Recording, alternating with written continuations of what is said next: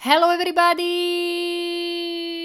Dnešná epizóda bude o tom, ako to Rudo kompletne posral. Porozprávam pravdu sem. Do bezpečia môjho vlastného blogu, do tichého priestoru jednotiek a nul. Som hypochonder.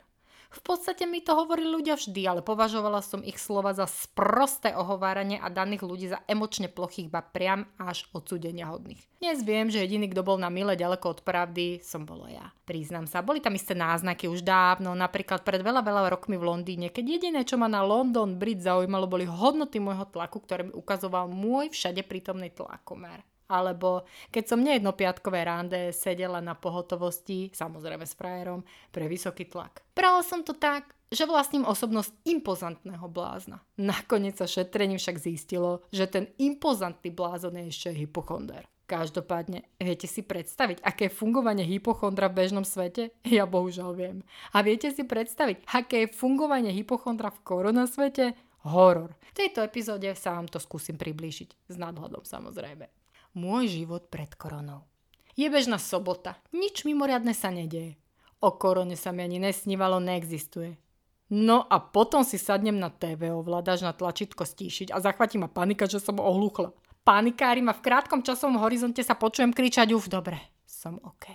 Alebo raz, keď som sa v chov v produkte zahľadila do koženého morského prasaďa, vyzeral ako ľudský exkrement, ktorý má na čenichu pubické ochlpenie – ikonický čudas.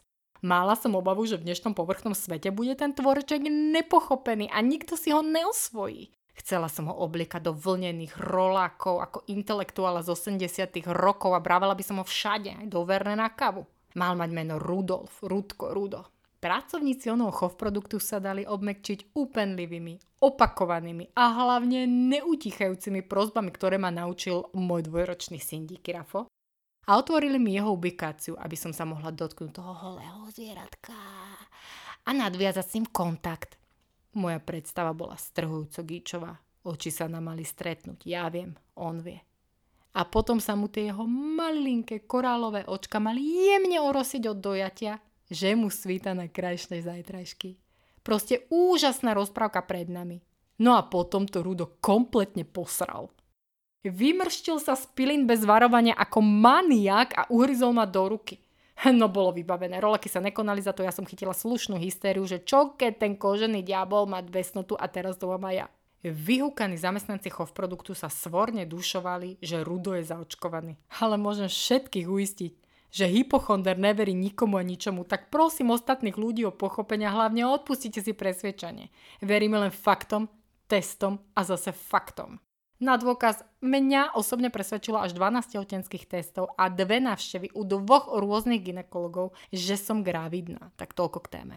No v tejto situácii som nelenila a volala som okamžite svojej doktorke s tým, že ma napadlo antisemické divé zviera, čiže rudo. Zobrali mi krv a robili mi testy a za 24 hodín mi dali echo, že mi nič nie je. No lenže za tých 24 hodín som na sebe vypozorovala toľko symptómov, že to ani Google nedokázal vyhľadať, ale okej. Okay.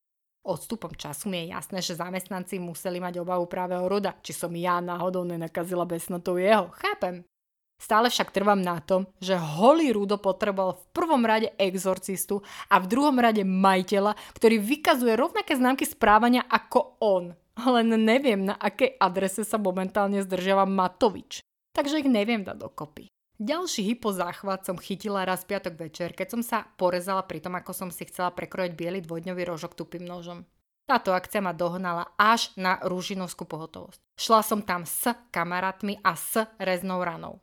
Ruku, ktorú som si omotala uterkou, som držala v čakarni nad hlavou, čo spôsobilo množstvo otázok personálu, lebo si mysleli, že sa hlasím. Asi trikrát som povedala, že sa nehlasím, ale zachraňujem seba sa. Z reznej rany sa nakoniec vykol škrabanček, ktorý nebol hodný ani jedného štychu, iba detské náplaste s mácikmi a pohrdavému pohľadu ošetrujúceho lekára a krúťacej hlavy sestričky. Od uvedeného incidentu nekonzumujem biele pečivo. Ja sa proste zo všetko poučím. Môj život počas korony. Od marca 2020 do dnes deň nedôverujem ani jednému z troch tu prítomných teplomerov. Určite nefungujú. Donutila som pána manžela vymeniť na všetkých baterky a prikúpiť ďalší. Neverím ani tomu novému. Meriam si teplotu 2 až 3 krát za deň. Malý šuflík s liekmi musel byť presťahovaný do trikrát väčšieho priestoru, nakoľko som vykúpila celú lekareň. Jem vysoké dávky vitamínov a nutím k tomu každého, kto je so mnou v kontakte. Prežívam neustály stres. Keď mi zazvoní telefon s číslom, čo nepoznám, dvíham so strachom, lebo som presvedčená, že určite mi volá nejaký hygienik trasovač. Zatiaľ volal len kuriér, Tiež neverím žiadnym rúškam ani respirátorom, ktoré vlastním. Pre istotu si dávam dva naraz. Potom nemôžem dýchať už vôbec a bolí ma hlava, čo pripisujem samozrejme nastupujúce korone. A do kolečka dokola. Správy som nepozerala od mája, lebo ma tak vystresovali, že mi praskla cieva v oku, čo znamenalo, že mi krv zalialo oko nechutné. Ja som to považovala za skoro poražku, okolie a doktory za proste prasknutú cievu v oku. Informácie a správy mám hlavne od Zomrakov, Gorduliča a denníku N. Snažím sa sústrediť na čokoľvek iné. Ale vždy niekto zakašle alebo kichne a hlava ma prepne do polohysterického, miestami až extrémne vystrašeného módu. Začnem sa pozorovať, zdá sa mi, že nemôžem dýchať, mám tak na hrudi, boli ma hlava, je skoro po mne. Určite mám koronu. Aj teraz, ako toto nahrávam, chlipem čaj a je mi blbo. Možno je to môj posledný diel. Zásadný rozdiel hypochondra pred koronou je v tom, že hypochondr mal obavu, že možno zhebne, no hypochondr počas korony je presvedčený, že určite zhebne.